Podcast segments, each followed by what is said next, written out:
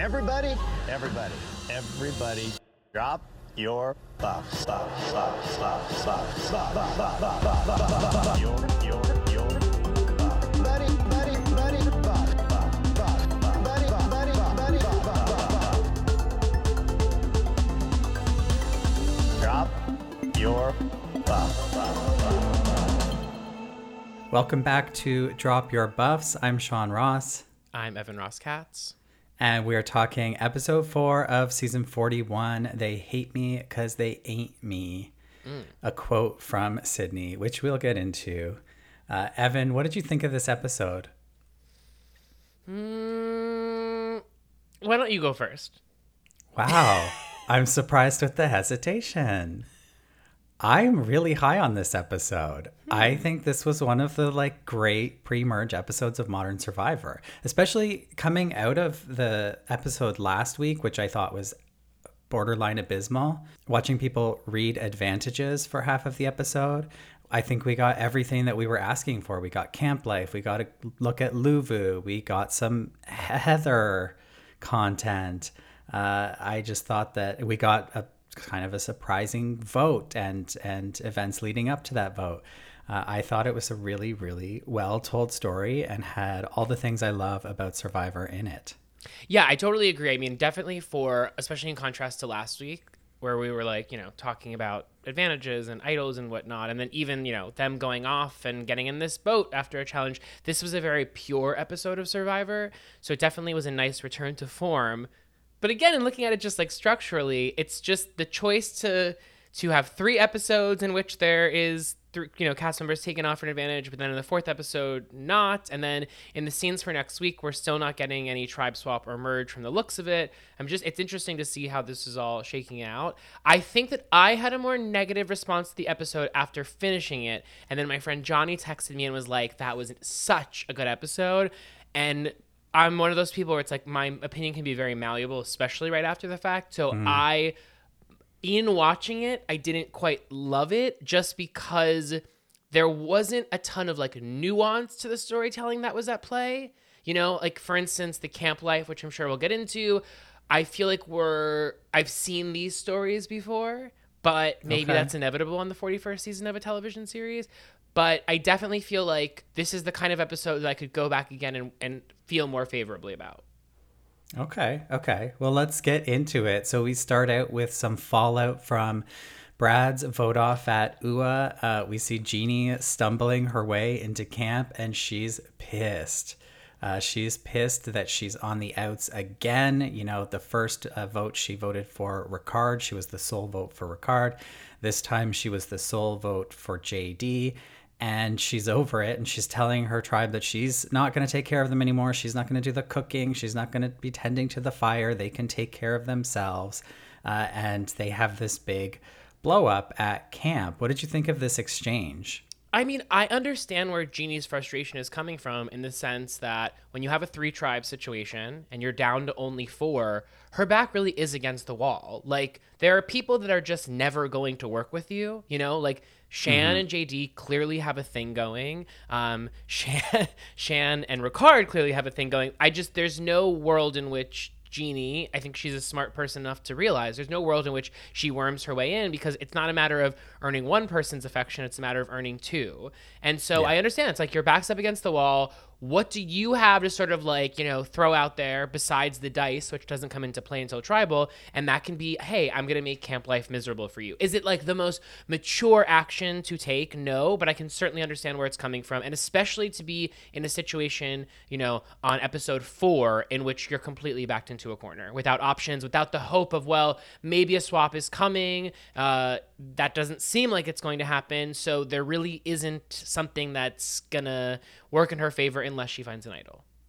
Yeah, yeah. I really liked this exchange because it felt, although we've seen this in recent years, it did feel kind of old school to me. It was very sort of like taking the vote personally and then acting out in a in a camp life way to say like you guys can fend for yourself then i'm over it uh, so i thought the whole exchange was very sort of refreshingly genuine. It didn't look like a lot of people were uh, playing strategy here. It was it was very personal, and I eat that stuff up. I loved seeing, you know, like Mama Shan step in and say, like, I'm going to squash this right now. Genie, what you didn't know is that Brad had uh, not just the Beware advantage idol, but he also had a steal a vote that he never told you about, which I thought was really interesting because I had assumed Brad would have told Genie about that.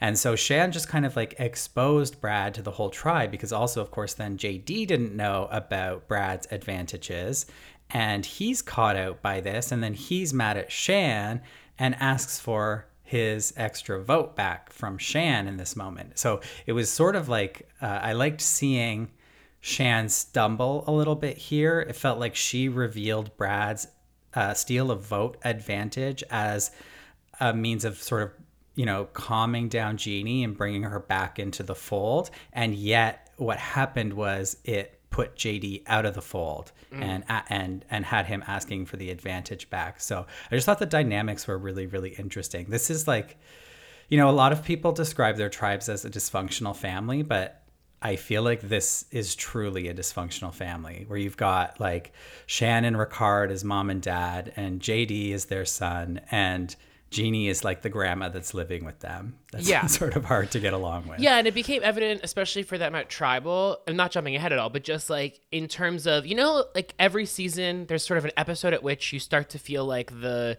tribal like alignment falls into place as far as like people knowing who they are in not in the sense of like the work the work of tribal in the sense of like the family of, of a tribe. And yeah it definitely felt like in this episode not only uh, for Ua but also for Yase uh, you definitely got the vibe of like these people have they they know each other by now. They know each they know the ins and outs of each other, not like, you know, back to front, but you could just I got the sense of like the early jitters from episode 1 of like, "Oh my god, we're playing Survivor" have faded in a good way and it feels uh everyone feels a bit more relaxed and sort of being playing the game of Survivor versus being a person on a reality show that's excited to play the game that they grew up loving, you know? Cuz that energy I think can sometimes the fan in people can come off as fanish instead of actual like you know the big leagues that you're in and this felt mm-hmm. like the big leagues Yeah.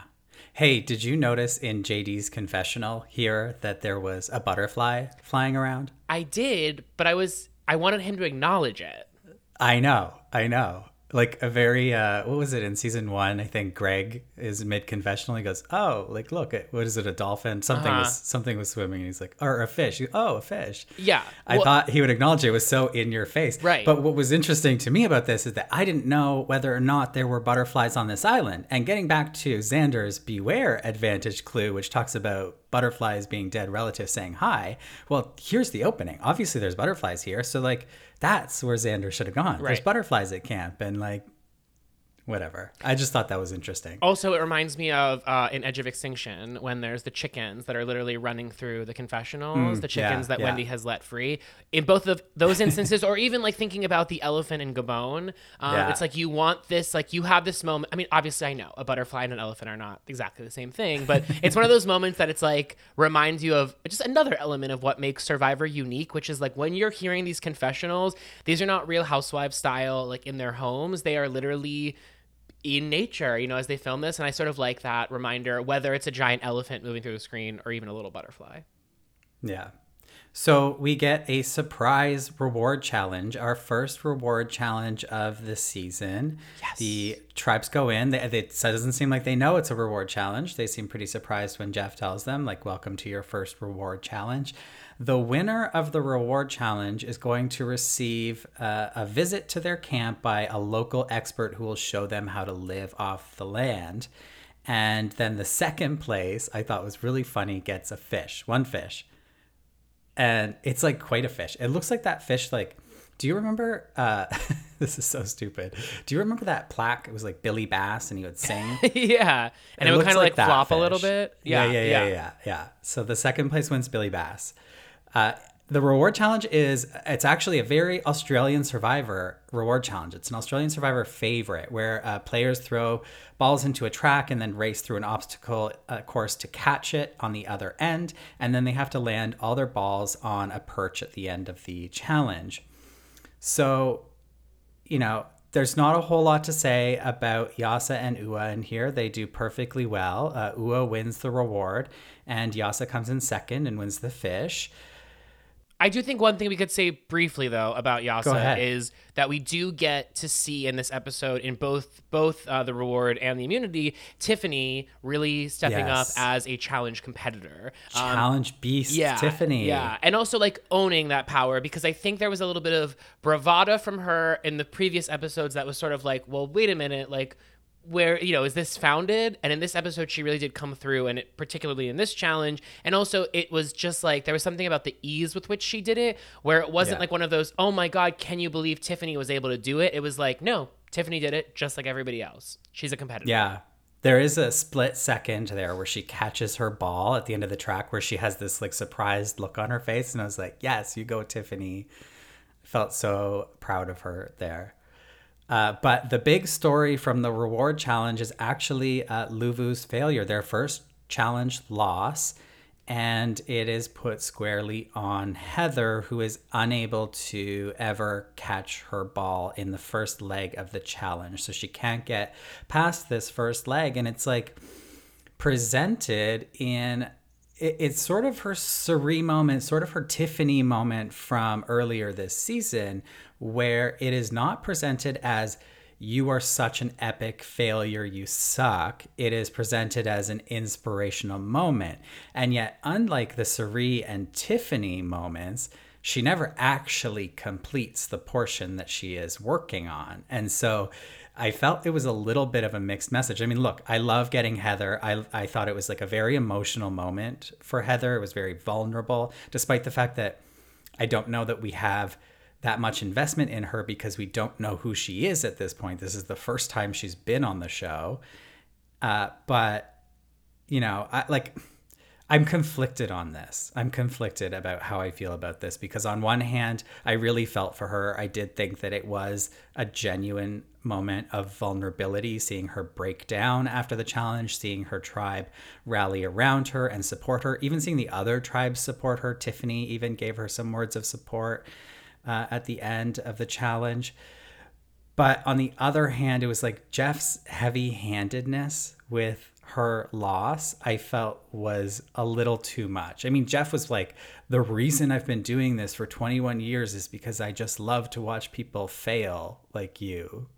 Do you know what I mean? yeah How did you feel about this? I had a really, really hard time with this. I mean, I think you hit the nail on the head. She didn't complete the challenge. There's nothing. I found it weird that they were trying to frame this similarly to the Cirie instance that you mentioned in Game Changers, in which everybody waits as Cirie. You know, the challenge itself is over, but part of my takeaway from like sort of like the larger theme of a game like Survivor is it's not about how you play the game, but it's about how you you know the finish, right? Like you need to you don't need to win, but you need to finish is a big rule on Survivor. And I just thought it was odd. A couple things. Why did they put her first in the challenge? It's pretty easy to recognize that the other ones would probably be better at um, basketball, which is like essentially this challenge is shooting hoops, you know? Um, so having her first made it such that they wouldn't have been able to get that narrative of like, Heather, we'll wait while you finish us off because no one got a chance to go on their try because they put Heather first, which I thought was odd. Um, but yeah, I just thought it was odd that they wouldn't have had everybody wait until she gets a basket to sort of close out the moment. Especially, I found it a little condescending. Um, and I know Heather didn't receive it this way, but to have everybody else being like, you know, clapping for her, and it's like, what are we clapping for here? Because I'm not. I mean, and maybe I'm just being cruel here, but she didn't do anything. And the mm-hmm. fact that the so I guess the argument is well she didn't she didn't give up. Right, but there's a world the whole the whole thing of not giving up is that you don't give up so that eventually you do succeed. And I'm not saying that's always the end goal because there are insurmountable odds at times. I think this is something she could have completed. I think this was Really? worth I don't know that I don't know that she could have done it. You think because of the running? Because they're running through the Uh, yeah, I think a little bit of everything. I mean, you can see in the background of shots from this challenge the blue ball flying all over the course. Like, even when they're not showing her, you can see how badly she's doing just throwing the ball. So, the few moments we get where she does land the ball on the track I think are probably the only moments she actually landed the ball. And then every time she went to run through the course, either she had thrown the ball with too much force and it landed already halfway down the track. And so she just couldn't have caught it, even if she was the best runner. Uh, but then every time she did run through the track, it was like there was an obstacle course in the track, which was made of ropes. And there were ropes sort of like at neck level and at foot mm-hmm. level. And every time she focused on either or, she never thought to like bend bend down and run, which was the trick to the challenge. She would just run and then get like clotheslined by the neck one, or she would like bend down and not pay attention to her feet. I don't think she has some people just don't have coordination. As somebody who's like, you know, not great with coordination and like sports in general, I can sympathize with her. And i just think that like and and as you start to fail that many times i think you start to get into your head more and more about it. And i just don't see her I think she could have done that all day long and not completed the challenge. So then I hear that. I guess my question then is this is unique then, right? Very seldom do we have a challenge in which everyone must do something in order to complete it. It's usually like two people will do through the rope course, two people are there at the puzzle, and then you can sort of delegate. But I guess I've seen very few instances in which it's like, one member of a tribe simply cannot complete i'm sure it's happened before i'm not saying it's unprecedented mm-hmm. but it's just a rare thing to have happen but again in terms of the ordering i feel like putting heather at the top was really sabotaging it because it put the failure all around her versus well they you know at least they could have been in the game for a while and then fallen out so then to what you're saying, I don't have a solution here then. I guess what I would have shifted then because if she can't do it, she can't do it, right? We can't we can't hold that against her. I feel like then what I would have maybe liked less of is sort of like the the the moment that was created not by the tribe mates, but sort of like Jeff and the music and everything of sort mm-hmm. of making this like a very treacly moment where it's like I think this is one of those moments where it's like kind of you, you don't win them all and that's that on that and we go back and everything will be okay. But i don't think it needed the framework of the Cirie moment because if she can't complete it she can't complete it. But in order to celebrate a moment like that i do think you need that Cirie moment of like after the fact or even like maybe this is condescending as i suggest this but maybe someone on the other end get her to get the ball into the chute and then have someone at the other end grab it and pass it off to her as she runs through. I don't know. It it it was la- like from you know thinking about this like a movie. It just was really lacking a button. Yeah, I hear you. I think to me it came off as a heavy-handed way of Survivor exploring their gender problem. Uh, you know, they're they're very obviously taking a concerted effort to uh, re examine the way that women are treated by Survivor and by Jeff Probst. I think we saw that in uh, Tiffany's challenge moment when she was trying to cross the beam a couple episodes ago, and Jeff was encouraging her instead of berating her. And I feel like they were going for the same thing here. They just haven't quite figured it out. Because it's okay. It's, you know, it's great to encourage the women instead of, you know, berate them or encourage anybody who's weaker uh, instead of berate them. But it's also okay to say you sucked on that. Right. I also, to your point, I wonder how this challenge would have played out differently had Tiffany also really had a difficult time with it and mm. having the two older women failing at a challenge, how that would have looked optically, because I think that we got this great narrative, as we mentioned, of Tiffany being a beast in this challenge, but I think that would have not been great to witness. And so I'm glad that there was, because we are afforded so much more diversity this season, specifically when it comes to race and ethnicity, but also like we just have a lot more older people than some of these casts, like, you know, your brains versus bronze versus beauty, where it's literally just like 20 something pinup models. So I like that there's like, you can have an older woman. And again, I want to say older can mean a lot of things, and older is not a pejorative in any sense. But when you have two older women, one of whom completely succeeded, one of whom did not. I think that the other difficult thing with the Heather of it all is because she has been so absent in the first three episodes, the fact that when we do get her, it's this epic failure. Depending on your perspective i think it was a failure. Maybe people see it differently. But but the fact that it is this moment is kind of difficult because again to compare it to the Cirie moment, we as an audience care so much for Cirie that we have a vested interest in watching her finish this challenge as much as her tribe mates, as much as the cast. I mean, let's be honest, the whole cast is rooting for Cirie in that moment. Whereas it's not that I'm not rooting for Heather in any sense, but I just don't really know Heather enough to Mm-hmm. know the emotional stakes of this. And you know, now that you mention it, it's like you're right. Maybe there there was no way she could have done this, and everyone was really encouraging. Maybe this played out in the best way it could have played out, but it just left me wanting. But I also want to recognize if she can't finish, she can't finish, and that can't be something that's held against her. And I also appreciate her tribe for it seems like genuinely saying to her like this doesn't matter. We can't win them all. And it's not about you. No one's mad at you. This is a life lesson. Yeah. I think what I'm going to say is redundant because I think we've covered it. But I think that had we gotten Heather content prior to this moment, for example, if we had that secret scene that we love to talk about where Heather made up a dream about Sydney uh, in order to put a target on Sydney's back, we would be far more invested in Heather's failure in this moment because it makes her more vulnerable. It makes her like a very easy first boot from her tribe, potentially.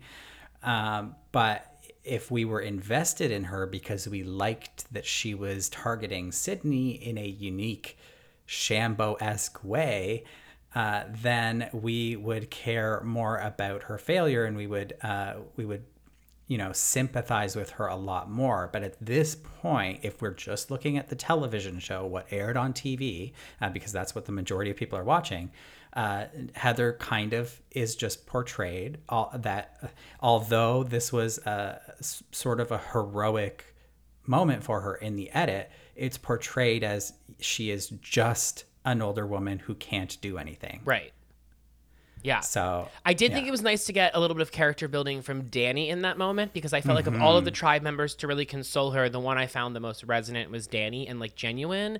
And it's Yeah. interesting because we're not getting, I mean, yes, we're getting a little bit of camp life and dynamics with them, but I am curious. I had my eye on Sydney during Heather's sort of breakdown to sort of see, because it did seem like Sydney had a level of empathy, but her body language was also a little bit like a little bit more reserved than the rest of them. Yeah. And interestingly, when um was it not Danny? Um I'm trying to think. Uh, Deshawn? Uh, yeah, excuse me. Yeah, when Deshawn went to Sydney later to say that Erika was talking shit, Sydney's first guess was Heather. Second guess was Nasir. So it's interesting that I do think there's a world in which Heather. I- I'm curious about the Heather Sydney dynamic, and then whether or not does Heather think that she's on the bottom of this tribe, and if so, what is she doing something to actively circumvent that that we're not seeing? impossible to know. Right. and that's that's the trouble. That's that's the storytelling uh failure that that survivor has experienced this season is not showing us enough luvu. Understandably they have not gone to tribal but we truly don't fully understand the dynamics you know later we do see the luvu camp and the entire tribe is out fishing and in the boat and playing in the water and heather's sitting on a log at camp sort of like sulking uh, and so that's that's the best indication of w- w- that we have of where Heather fits into this tribe. And so it's not looking great for her. But but without some actual content and dialogue involving Heather at camp, uh, we can never really know that. So hopefully in the future we're going to get some more Heather. Uh, Fingers because crossed. I, you know, it was an endearing moment for Heather. I will say that. Um, and I I do really hope that we can see her in a in a more positive light. Agreed. Can I point out one other thing about the reward narratively that kind of bothered me? Was you got this moment with Yase, who came in second place back at camp, where they were kind of doing this whole like, Yase is turning things around. And it's like, or we're on episode four. You came in second place on a reward. And there was Yeah. just this big effort to sort of like talk about how Survivor's a game of momentum. And once you get a little bit of momentum, everything can change, which is completely correct. I totally get it. But like, second place in a reward, I don't know if it's that grand of a moment. I think it's definitely like a shift away from the losing streak. So I get it, but there seemed to just be. It seems to be setting something up about sort of like almost like wanting to establish that like this is a four that is like gonna rise up um and so i just was like that felt a little narratively unearned Yeah, fair enough. I have to say, I I, I think this is to be like I think people are to be divided on the previously on Survivor segment over at the Yase camp. So it's like they get back from reward, and and Evie is doing uh, a Jeff Probst impression, doing a previously on Survivor, but then Survivor edits in a previously on Survivor all about Yase with you know the the epic shots of previous uh, challenge losses and things like that. I really liked that. I really like when Survivor is self-referential. I've always loved when we get players doing impersonations of Jeff. You know, there's the Love. hilarious Rob Cesternino one in All Stars. Uh, we have Courtney and China doing the impression of Jeff. Uh, I just, I really love when the players are self referential. Uh, and this felt uh, very genuine. And I thought that the editors had a lot of fun with it. Uh, and I like seeing this kind of experimentation on the show. I thought it was cute. But what I really loved from that segment was just like watching Tiffany. Tiffany is just, she's a star. A star is born. We've said it before. I think her holding the fish the whole time. If you wa- if you rewatch that scene, she's just holding the fish the whole time, and she's like, you know, if there's anything that's going to motivate me, it's food, and it's just it's just a fish. I mean, it's a big fish, but it's just a fish. And there's this really funny moment. It lasts a millisecond uh, where Tiffany is holding the fish, and she turns around and shows the camera and makes eye contact with the camera, God. which is very rare, and I feel like they discourage. But it was like a very you know the office or like a veep moment and i just i just love tiffany more and more with every episode that goes by What I am craving though from a tribe like that is because we kind of have been Xanderless for a beat. Um, I kind of want to understand more of the tribal dynamics there because where we left things off was that it seemed like we were in a three-one situation, um, especially with Xander being unable to vote. But I'm sure Xander recognizes that and is trying to worm his way out of that. So I'm curious what conversations are being had, who Xander is pitching himself to, if anyone. Like, yes, obviously that they're in a good place right now. They're on the upswing, as the edit will tell you. But I'm just curious. Again, it's like I'm always curious about what people's plans are, even if they don't come to fruition, even if they don't need to come to fruition. I think it's a good thing. I, I wish we got more of just getting a sense, especially early on, of like where people's strategic minds are at, even if they're not necessarily things that they need to put into action, just to know sort of like how hard are they playing? Does Xander have Yeah. a plan? Does Heather Yeah. have a plan? yeah i see that's interesting you say that you read it as a 3-1 because i think there's actually a couple things going on. I think the Yase camp is the most interesting one in terms of the dynamics right now because i think that in my mind evie and xander both see it as a 4 nothing. They see themselves as four strong and if they went to tribal it's bad news because they don't know what to do. Whereas i think liana sees it as a 3-1 where it's evie liana tiffany versus xander and i think tiffany sees the same 3-1 and so i think there's differing perspectives in that alliance that are going to be really interesting if they ever do go to tribal uh, but i think that if the four of them went into a merge four strong they could stay together to the end. That's interesting. So it will be interesting to see. You know, I think we got a little a little sneak peek of uh, maybe that dynamic playing out next week when someone's going through Xander's bag and Tiffany wants Xander out. Uh, so yeah, I, I I echo wanting to dig deeper into that, and I think hopefully we will. So over at the UA camp, uh, we see them get a visit from Nathan, who, you know, Nathan sort of outshone a lot of the uh, a lot of the players on the season as a as a potential star of Survivor 41. Nathan was uh, the expert sent to UA to show them how to live off the land, as Genie put it. Uh, it was like watching the greatest Cirque du Soleil and stripper routine you've ever seen as he's sliding down the coconut tree and getting coconuts and he's showing them how to fish and cook. To me, it seemed like, okay, look, Nathan is a very charismatic person. Uh, he reminded me of some other visitors. Like he reminded me of, uh, remember in Vanuatu when the women's tribe got a visit from uh, a, a local expert? Yes. No? Yes. No, I do. Yes. Uh, yeah, very much reminded me of that. There's been some very fun visits, but um, Nathan Nathan was definitely up there. I do feel it like. felt oh, go ahead. Sorry. it felt to me a little bit like he was uh, just doing as opposed to teaching. So I'm not sure how useful the reward was, although Ricard mentions after the fact that you know now they are equipped uh, with all of these survival skills they need, and maybe uh, Genie can do her own thing and they can take care of themselves. Yeah, totally. I mean, I don't know how much more time they have out there in terms of like, mm-hmm. you know, between it being a shortened game and it already being this, you know, episode four, but helpful. I do miss, though, especially in those like early, early seasons like Vanuatu that you mentioned, this to me felt like a CBS employee than more than it did a local. I know. And I, know. I sort of just miss like there were times in the past where the people got more from the person than just skills. They got to be around someone, and the, you know there were times I remember them like dancing together, and I don't know. There was a a cultural like, moment. Pa- Palau, yes, Palau, and uh, what was the other one that took place? Wait, was Palau Micronesia? I think, but it was the same. There's someone named Da. Is his name Da? Is Da who I'm thinking of?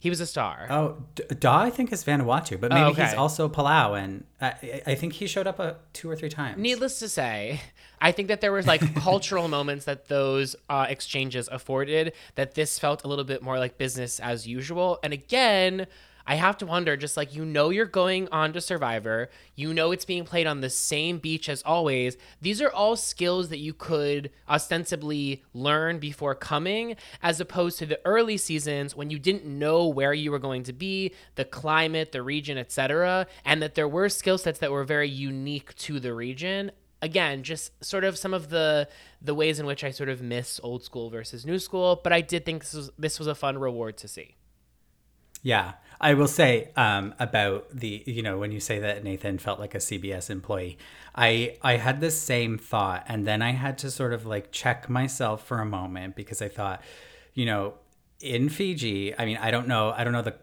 cultural landscape of Fiji, but I think that there's been a tradition in Survivor that when you uh, interact with Indigenous people, it is very very traditional uh, they are in traditional dress, they are doing traditional things. And I thought actually it's quite refreshing if we get a native Fijian uh, to come on as, you know, a modern person, how Nathan is probably mm. living his life, just showing them what he has learned from his family and his tradition. So I actually thought it was like, you know, up, upon like reflecting on it, I thought, okay, actually, you know, I do think that we haven't really got into this, but I think Survivor has a little bit of a problem with othering indigeneity on the show uh, and sort of romanticizing it uh, in in a way that is uh, it's not very 2021. It's very 2000, uh, and so I think that actually uh, upon reflection, it's like oh this is this is actually maybe a very good thing to show the world. You know, indigenous people are you know living in the modern world. They're not in the middle of the jungle in Fiji, uh, as Survivor has shown us uh, for many, many years now. Mm. So I think Nathan was a great addition. I could see Nathan like recurring on the show. I could see Nathan being, if they're going to stay in Fiji, Nathan could be the reward. You know I, mean? I, love it. I do just want to mention though, as, because you're mentioning that, I want to correct myself because we did a recent episode where we were talking about it was the episode centering on challenges that we love, and just because you're bringing up sort of like the otherization of Survivor, I mentioned the gross food challenge as being one of my favorites. It's a challenge that's not typically done anymore. And even my framing of it, it is known colloquially as the gross food mm. challenge. To call it gross food, though, is otherizing. And it's just, it's kind of just rude. It's saying that these foods that are native to these places are somehow gross because they are not familiar to someone like me or someone or the majority of the people watching the show. That does not make something gross. So I even think there are subtle ways in frameworks that even someone like me uh, perpetuates that are problematic. So I just want to apologize for anyone out there. It's not a gross food challenge. It's sort of like the unusual foods, if you will. I really delicacy enjoy that. Yes. challenge. Yes. Yeah. Yeah.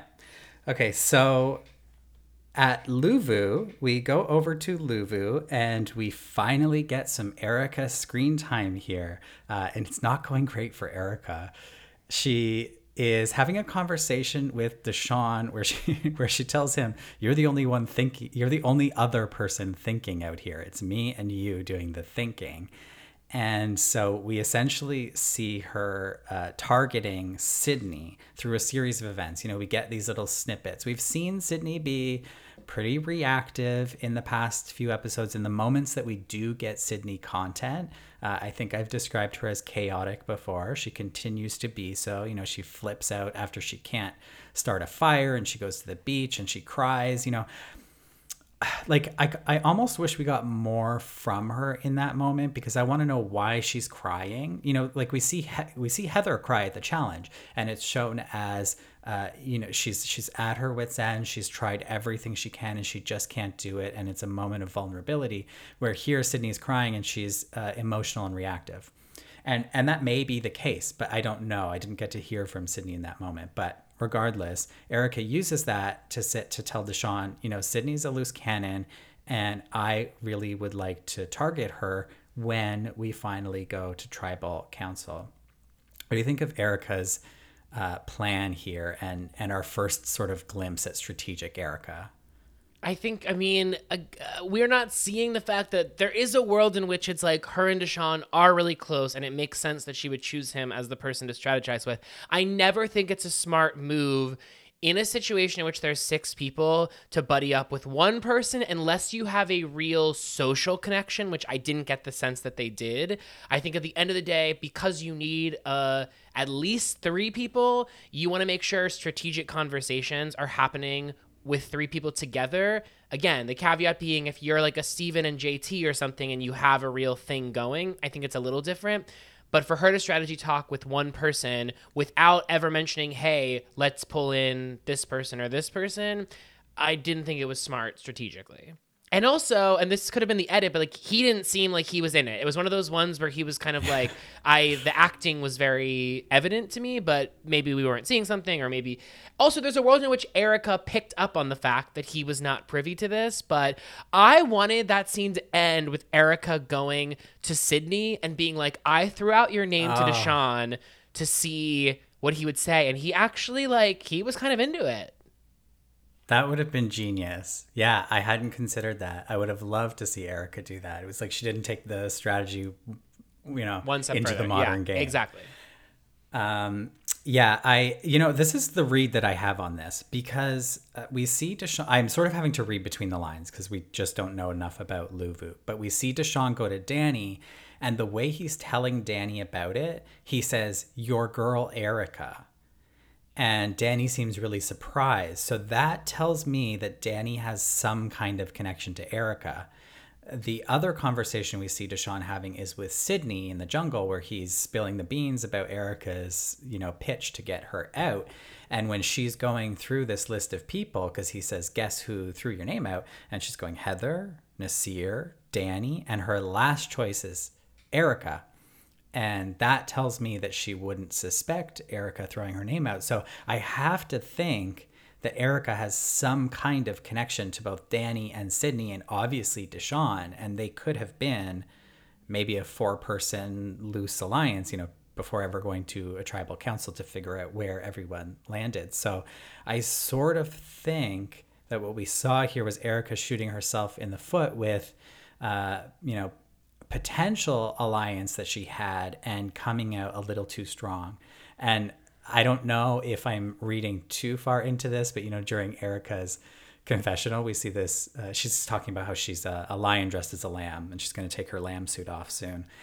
Uh, but in that moment, we see the tribe uh, minus Heather in their boat, and Erika's just like a little bobblehead at the front of the boat as the boat is capsizing. Yeah. Like this tribe, this tribe is, you know, pitched as the strong, unbeatable tribe, but this little shot to, to decide to include this shot yeah. of the tribe out there and their boat capsizing is like we usually only reserve that for absolute flop tribes. Also, they were so Xanaxy about it because they were just like, "Oops, we capsized." yeah, yeah, they just like stayed on the boat. Yeah. They were going down with the ship. Yeah, exactly.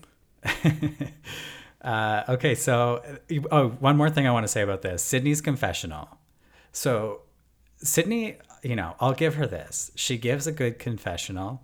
Uh, she is a good narrator, but it's just like not necessarily i'm not her target audience but she gives this confessional where she says i'm the threat of threats. I'm savvy as hell. I'm good looking. I'm a physical threat. Wow what is it about me? They hate me because they ain't me and it's like uh, no sydney we hate you because you're a nightmare So what I want for Sydney, but I don't think we're going to get it, is I want this journey for her because I think she's really primed to gain some humility and life experience through a show like this. Again, not sure if it's going to play out that way, but like I do think we've been set up for what could be an interesting arc. But right now she's got her pedal to the metal and if we stay at that like speed and without any sort of like you know re- any sort of you know up or down at all i think it will become cringe quickly and i think it will wear on her cast members uh, her tribe mates also i think that like i'm not seeing a lot of her strategizing with people that she doesn't necessarily want to work with. Again, it's like if you're in a tribe of six, you need to have deals made with all five people. Um, you need a plan b yeah, and Plan so C. the sense is that she's, and as you said, it sense is that she's with Danny and Deshawn and Erika in her mind and Nasir and Heather on the way out. But it's like she needs to work with Nasir. She needs to work with Heather. She, you know, so in that sense, I kind of give Erika credit for like, you know, they're clearly not in a position where they need to be voting, but she's going ahead and sort of trying to put a plan into motion. I'm just not sure if Sydney's the right target for her. Being that, as you said, Sydney's the person that Erika had the last on her list of people that she thought were after her. But maybe that's smart on Erika's part. So who knows? Yeah, yeah. Hey, before I forget, because uh, I like your optimism about Sydney's potential story arc of gaining humility and maybe a little uh, self reflection. Uh, I just want to say that I have been keeping my eye on Sydney's social media, and her stories are more chaotic than her island life. Uh, I think after last week's episode, which she didn't even have a bad episode, uh, she was doing a story like from the gym, like on a treadmill or my a bike or something, sweaty, and going, Everyone who's watching this show are fucking idiots. Like you, none of you know anything. I hate you all. Like it, like toxic. Meanwhile, Toxic. she's like audition for Survivor season 43. Um, yeah. I have to say, like, real briefly, this is my first, obviously, time watching in real time. And as a result, it's my first time seeing players on social who are currently in the game. That's like a very new experience for me. And I'll just say it's not going well for me. And I'll leave it at that. Yeah, it's uh, it's really interesting what they try to get away with because they're not allowed really to talk about anything. There was a time in Survivor's past where I think they even encouraged survivors to like live tweet the episodes without giving anything away about future episodes, just to like react, not to give insight or actually what happened is this or you missed this conversation, but just react to the episode. And they really squashed that because I think people started to pick up on potential relationships and the way that people felt about each other post game. Uh, and so I don't think they're really allowed to do anything except maybe like retweet Or stuff. call the fans Uh, fucking people are- idiots. They're allowed yeah, to do but that. people there. I mean, I think this group is uh, pushing pushing the limits of their contract right now. Some of them, uh, like, but like Genie, for example, silent, silent on social. Queen. Uh, I think she posted something from like her viewing premiere or something, but others are pushing it a little further. So I'm curious to see how Survivor reacts to that if they care at all. I personally don't think they should care. I think they should just let them tweet about the episode. Don't give spoilers away. But Also, I uh, don't think it a is what it ton is. of people are paying attention. So I No, think it's just me. No, no, I am too. I didn't mean no, no, no. I didn't mean it that way. But I just I don't think it's something that they need to be um, particularly worried about. Yeah, yeah, I agree. I mean, now that we've gotten to a point where uh, what we're hearing is that they uh, reveal the winner on site this year, I think they're clearly less concerned about spoilers than they have been in the past, and I think like rightly so. I don't think people really.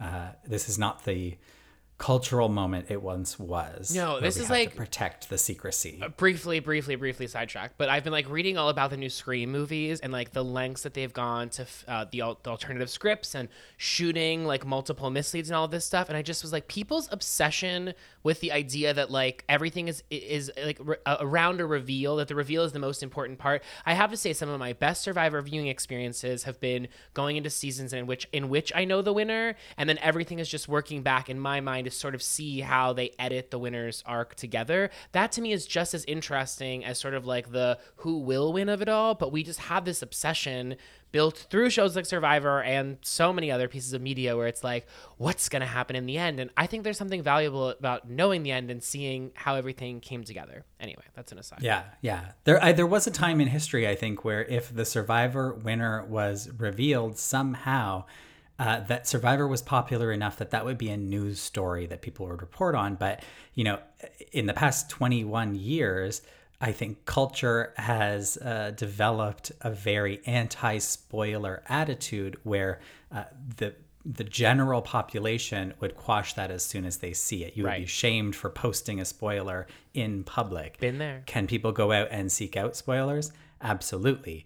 Uh, uh, and I don't even know what kind of spoilers exist for this season, if any. Uh, but you know, Survivor's notoriously been spoiled in the past online, uh, but not in the mainstream. You would have to search it out. So, yeah, I think I think the world is sort of like living you know, 15 to 20 years ago in terms of how uh, they're viewing uh, spoilers.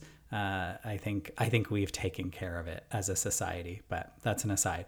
So what we get from this Luvu moment is that Deshawn and Sydney and potentially Danny are like, we need to get rid of Erika. She is, uh, you know, the head of the snake. We need to chop her off uh, before she's able to do any kind of uh, scheming against Sydney or the rest of us because she's coming out too strong, which I think is a weird take. Uh, the sense I get is they are a little over eager here. I think they're starting to get antsy about not going to tribal, and I don't think that's the right approach to take. You should be relieved that you're not going to tribal, but these people are so pumped up to play Survivor that they are starting to trip over themselves. And so Deshawn uh, hatches this plan to throw the immunity challenge in order to get Erika out. So we go to the immunity challenge. It's a it's a pretty standard challenge. Uh, they're collecting bags of logs from the water, uh, and then they are using those logs to push other logs through a track uh, to release a key, which will unlock some rings. And then they do like a parlor game, ring toss, uh, and the two tribes that win will win immunity. The challenge is kind of a mess. Uh, Danny and Deshawn are, in fact, trying to throw it. They're like dragging their feet through the whole challenge. Uh, but it turns out that uh, Heather really had what Deshawn wants. He's not really able to fail here. uh, they can't get far enough behind Ua and Yase to properly throw the challenge uh, because Xander's kind of slow untying bags. Evvie swimming the wrong way at one point. Uh, Deshawn just like can't do it. And so he actually resorts to uh, tying extra knots in the bags when they're trying to untie them which i thought was like you know somewhat funny. Like it's a good strategy but dangerous if you got caught. He tries to lose the key but erika like easily finds it. And then he steps up to the ring toss in like a last last ditch effort to throw the challenge. And he's just like tossing the rings like a dummy before nasir just like steps up, kicks him out of there, and and nails it. Right. So uh, Nasir was really a hero of this challenge, although it was like narratively because Deshawn was giving confessionals during the challenge, which is very rare. We usually don't get confessionals during a challenge. It's a very like Big Brother kind of thing to do.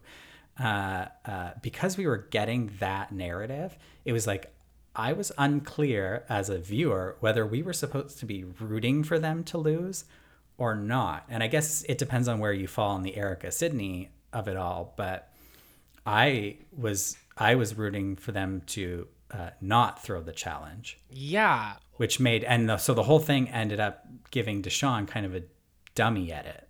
Yeah.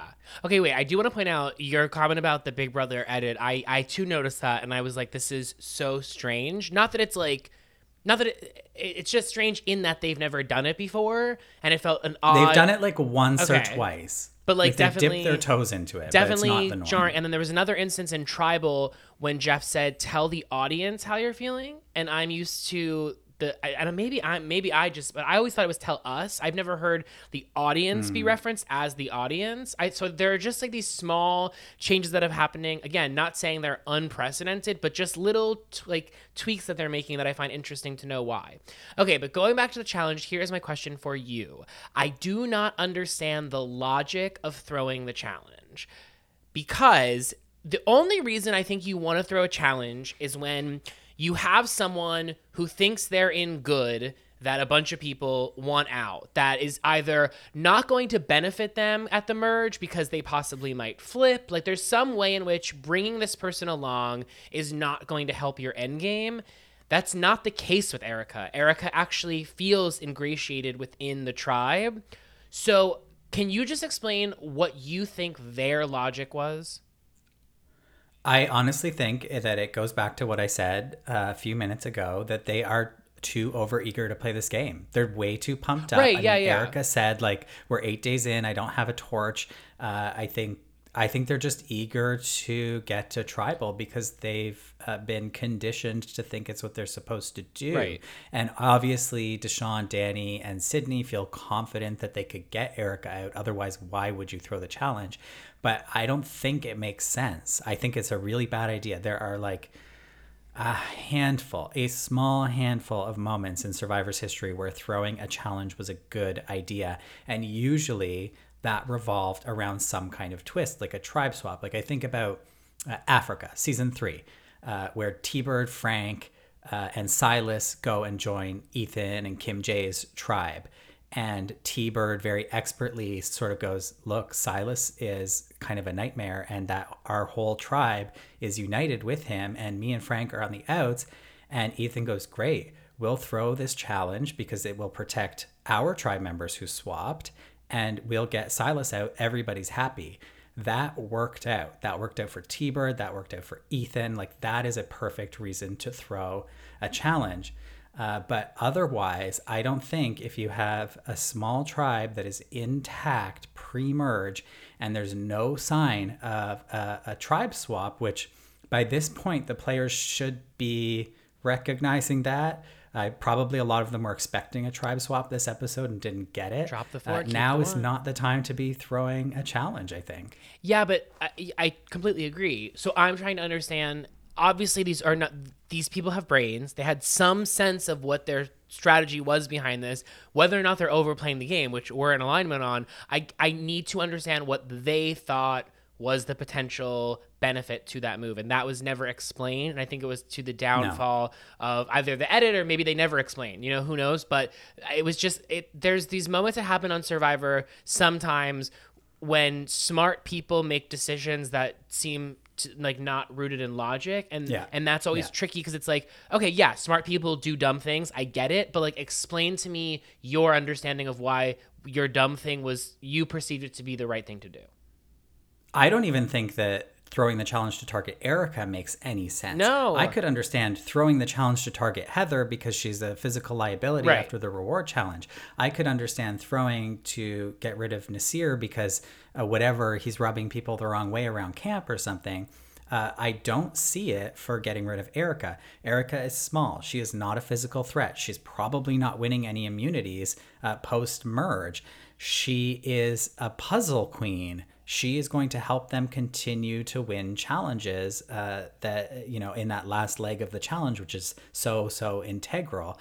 Uh, it, it doesn't make sense to me. And clearly, if she has this connection with Danny and Deshawn, that she feels comfortable enough uh, approaching them to get rid of Sydney, who she can tell that they're friendly with, uh, then surely they can talk her out of it or control her a little more. I just, the whole thing doesn't make sense. And it, it makes me feel like Deshawn is a bad player.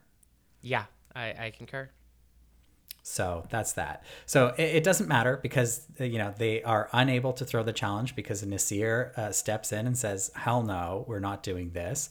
and I, I have to wonder whether Nasir felt a target on his back. You know, we've heard Sydney sort of flip flop on Nasir, and he, I'm sure, is feeling that and is maybe feeling being outside of the Sydney, Deshawn, Danny uh, relationship. I also wonder, just getting back to the uh, dynamics of the Luvu tribe, whether, because clearly to me, Danny, Deshawn, and Sydney are a tight three.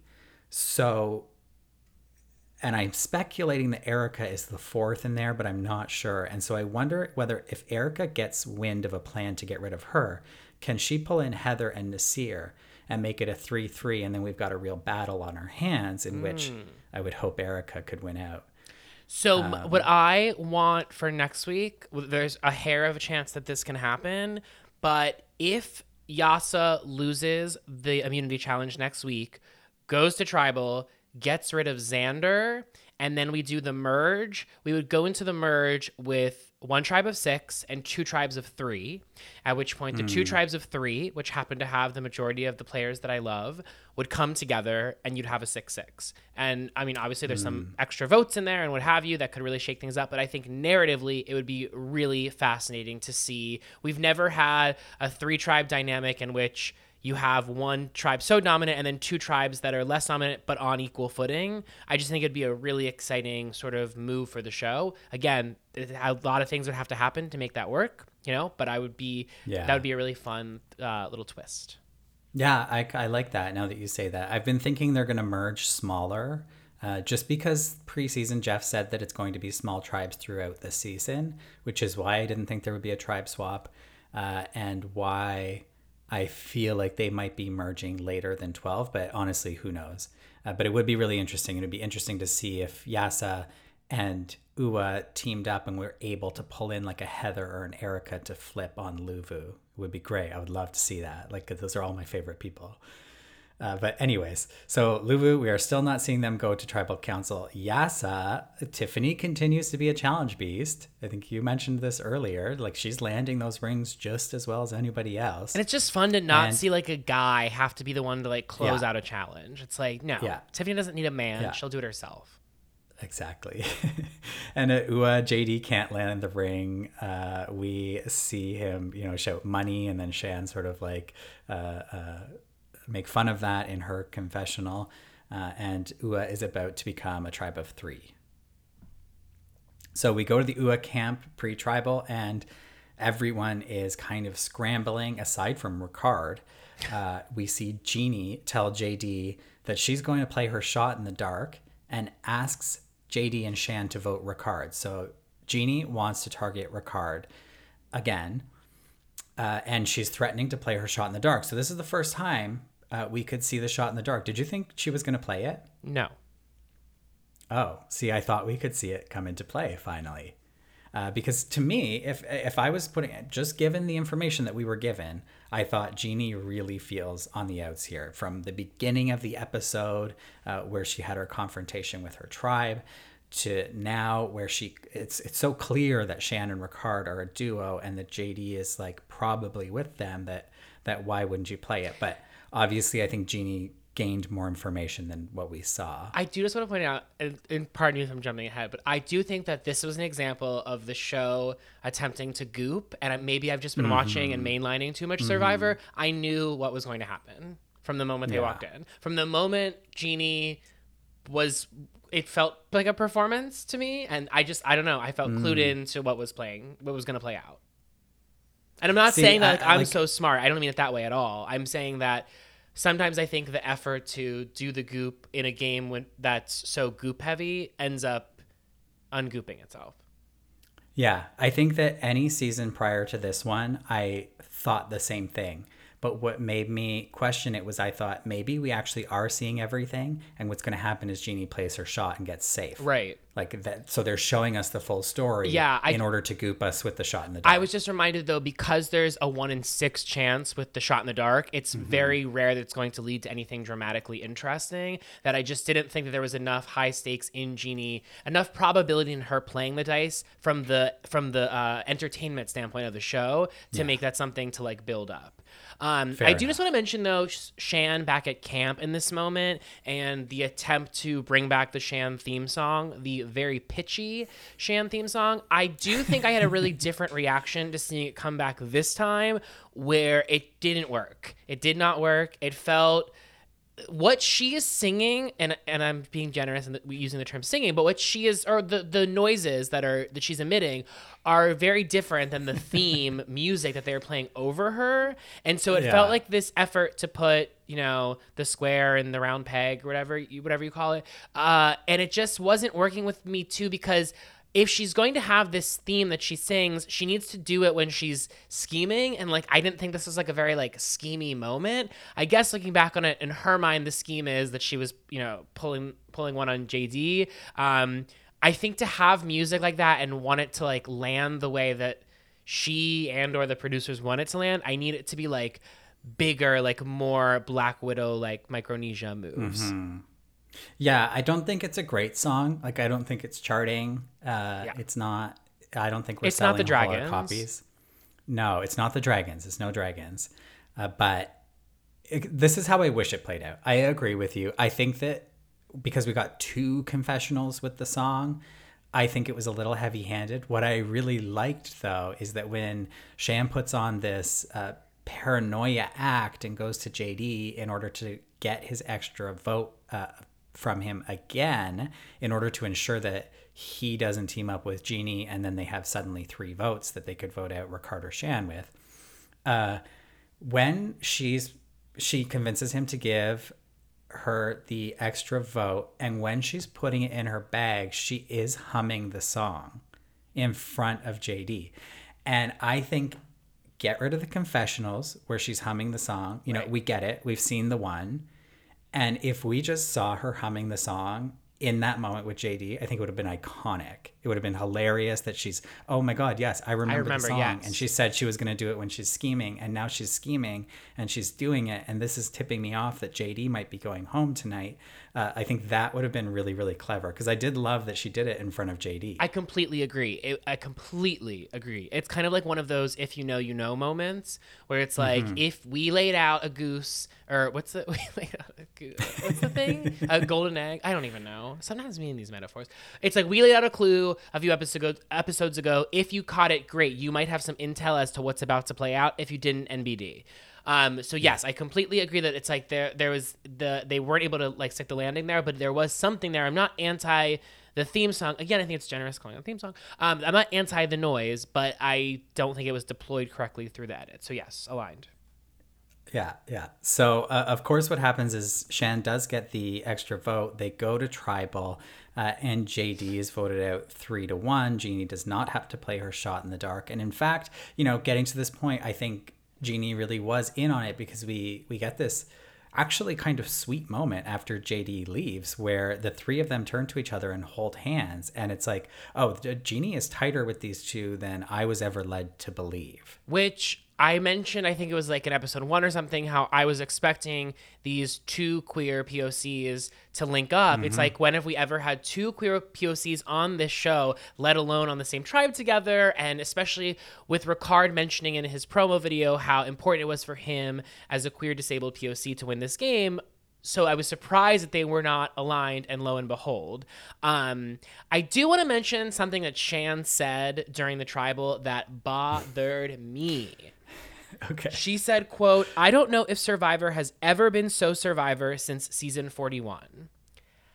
I don't know what that means at all, but this effort and it felt very scripted. I'll be honest. It felt like it was given to her. Um, these comments of like, and we got one, I think it was either last week or the week before, about how, you know, this this season is harder than any other season before.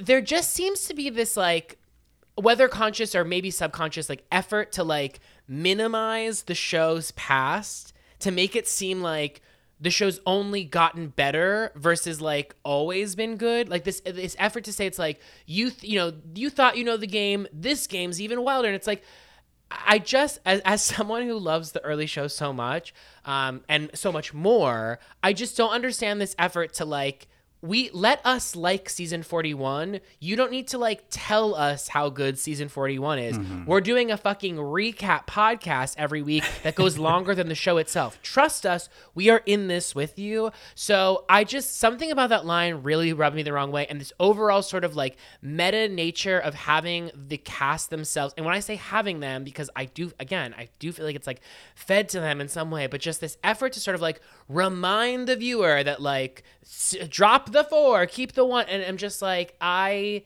get it. I don't, don't tell me this. Stop it. Yeah. End rant. I thought you were going to. I thought you were going to be worked up about how uh, she told Jeff that they're all farting on each other at night. I that was a lot. And it's funny because the Real Housewives of Salt Lake City is dealing with a similar plot where one of the housewives she calls it pooting, P O O T, where she farts in the middle of conversations with the women. So um, farts are having a moment on reality television. Apparently so. Do you think that it was a good idea for Shan to cut JD here? Yes. Absolutely. Why? Because I feel like JD was the kind of player that after Emerge was going to link up with the bros. I just, you know, we saw it play out during his walk um, previously when he went and got his, uh, uh, excuse me, his extra extra vote at the risk or reward. I I just feel like he's the kind, uh, especially too because he's young and impressionable. I especially think when he links up with a Danny, I just think there's like a dad like quality to Danny that might play out, or maybe older brother if you want to characterize it that way. But I could easily see him jumping ship. I could easily see him being someone that spills the beans. And I think that uh, this was definitely, definitely the smart move. I think she was in between a rock and a hard place because, on one hand, she has JD, who she has a connection with and who seems incredibly loyal to her to the point of giving her an advantage twice after promising never to give it to her again. Uh, and, you know, I think she could probably keep him under her thumb, but he was messy. And all he ever talked about was how much he loves Survivor and how much he's always wanted to do this and how he has a checklist of things he wants to do on Survivor. And you've got to imagine that on that checklist is flipping, right? That is one of the the the things to do on Survivor, make a big move and flip.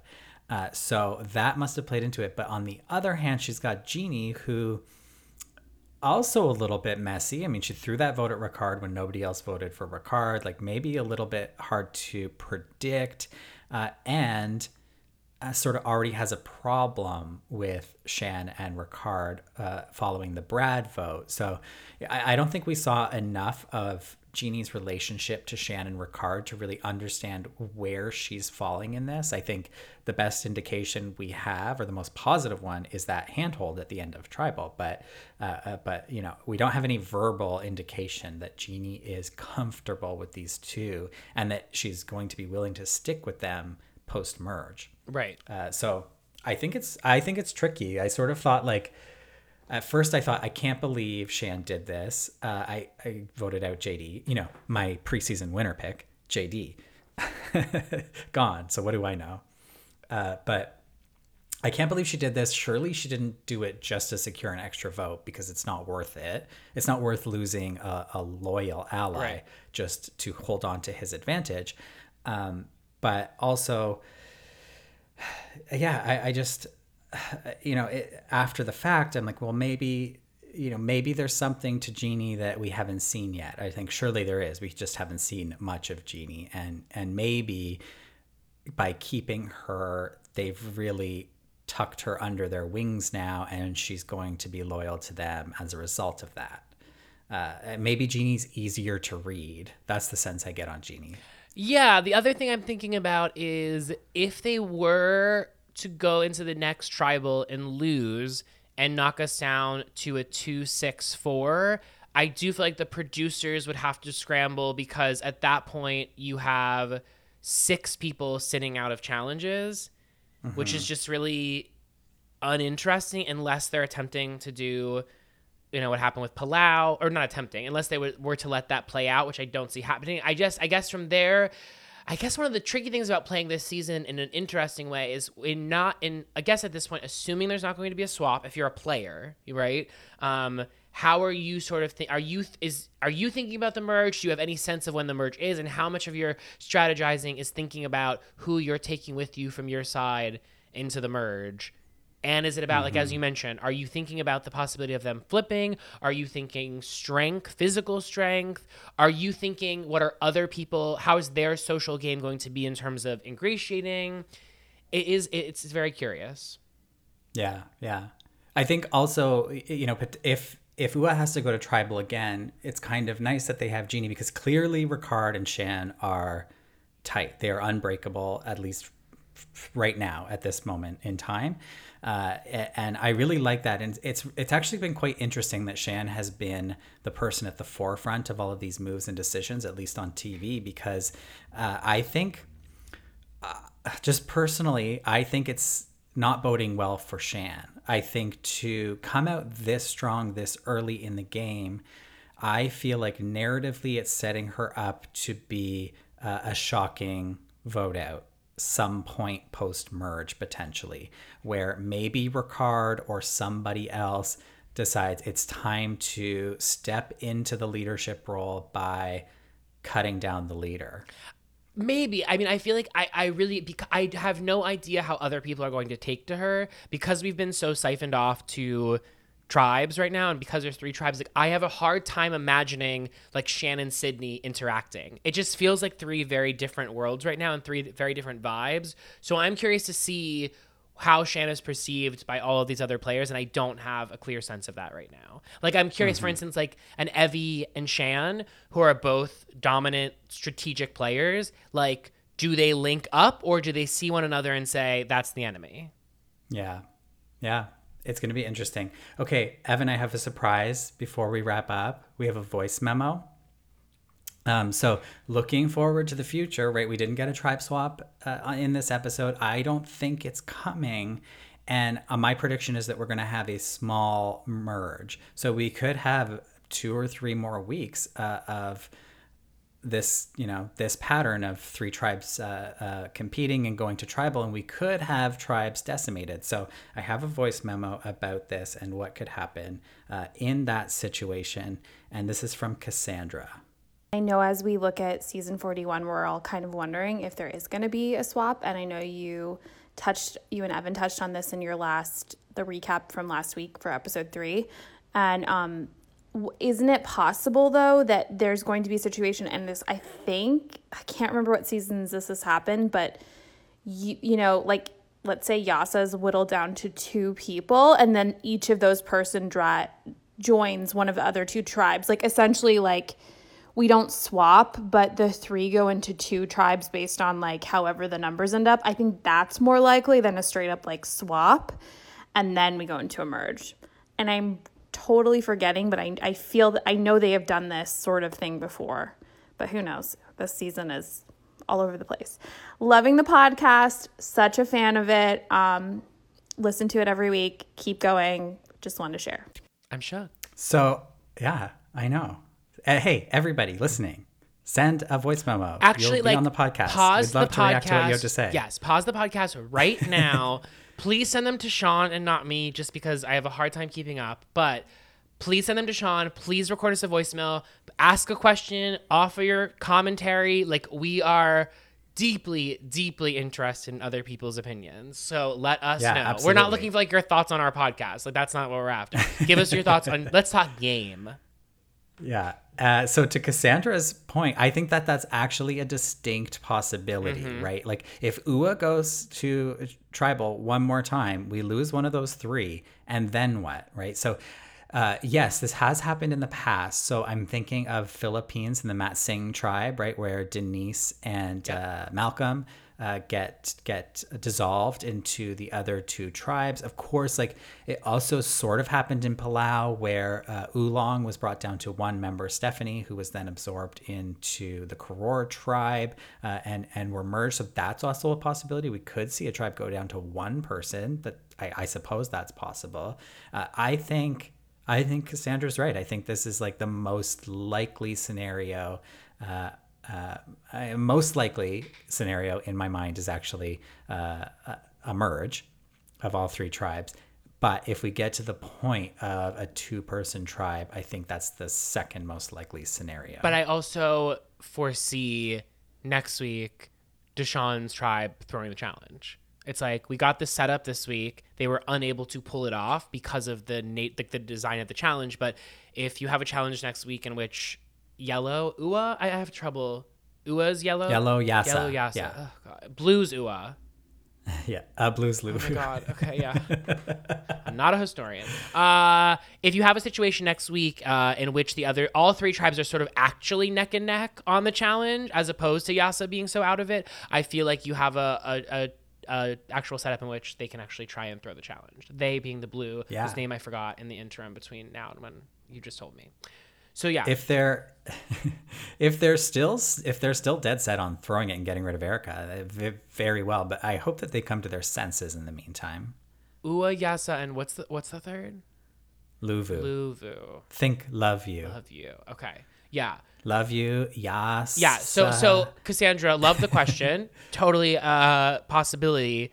I guess my question is if Blue throws if if Luvu, love you, throws next week and we get down to five, four, three, do we then at that point just hold out to the merge? Is there the poss? eh, Oh, if we get down to five, no, because that's still a four three. Yeah, I, so many questions.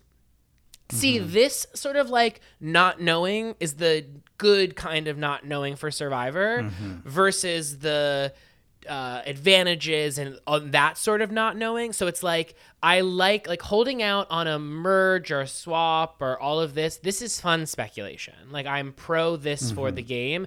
This to me is like a fun twist, which is like to not twist the twist. That to me is like Yeah. good game design. Um, I think Mike White might approve, but challenges not so much or excuse me advantages not so much curious too are we done with the advantages Well, if this is the thing. Look, I don't think we're done with advantages. I don't think the show is ever going to be done. Uh, so I think we're going to see plenty more.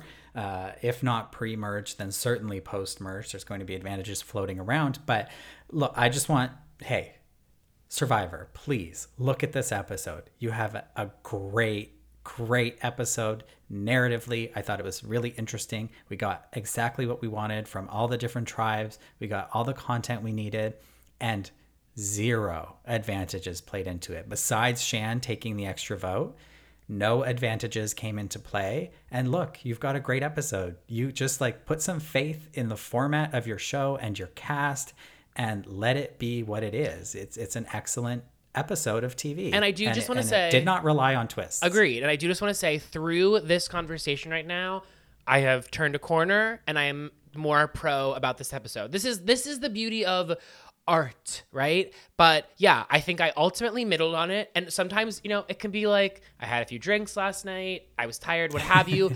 Now that we've discussed it and sort of broken it down i feel especially comparing this episode to last week's episode which i felt so met about the podcast because I felt so met about the episode. I feel good mm-hmm. about this episode because I feel like we've broken it down in a way that I better understand it through, you know, hearing your perspective and, and sort of laying it all out there. So I just want to not correct because that was my true feelings at the beginning, but I've come around and I'm feeling better about this episode.